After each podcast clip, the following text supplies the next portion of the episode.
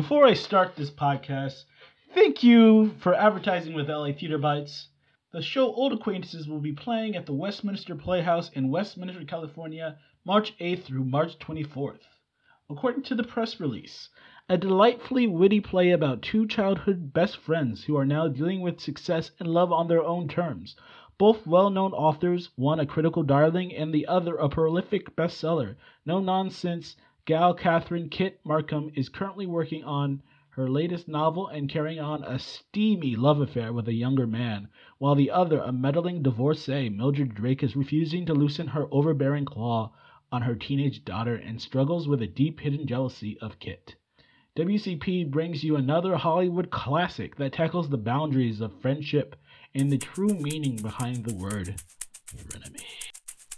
Hello, I am Alina May Wilson, and you are listening to LA Theater Bites review of A Gentleman's Guide to Love and Murder, playing now at 3D Theatricals at Cerritos Performing Arts Center in Cerritos, February 15th to March 3rd, 2019.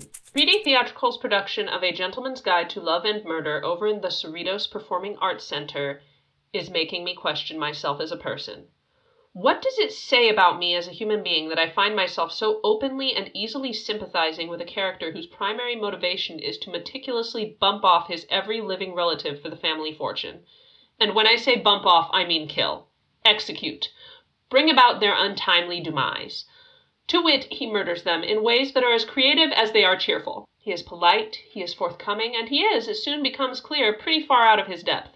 As the son of a common sort of working class couple, he wants nothing more than to rise above his station and wed the beautiful but hopelessly vain Sibella. A lofty goal indeed for the son of a washerwoman, but when opportunity knocks in the form of a talkative little stranger, he finds that he is actually a member of the famed aristocratic D'Ysquith family. Monty sets out to take advantage of his familial connections in any way he can, but when gaining the respect and subsequent money of the family proves to be a little harder than anticipated, he begins planning to ascend the family tree by less reputable methods. Prior to Curtain Up, they mentioned straight away that they are using the same sets and costumes from the Broadway production, so I suppose I'll mention it as well. They're using the Broadway stuff. Visually, everything is great. It's all very upper class and elegant looking, adding a layer of false poise. I mean, whether pure or despicable, most people's motivations are clear to us starting at the very beginning and all throughout, but they themselves are unaware of what the other characters are thinking. In a way, the fancy costumes make the story even funnier, giving all of the characters the dignity of living chess pieces that bounce around the board trying to knock each other unconscious. With the exception of a notable few, hello, the last one you'd expect, I've decided to marry you, and that horrible woman, not many songs in the score stand out by virtue of their sound alone. That isn't to say that they sound quote unquote bad, but they aren't terribly catchy or memorable, nor do they inspire much admiration for the people singing them. I don't like the song Sibella. I think it's tonally boring, but I realize that they are trying for a somber moment of character development.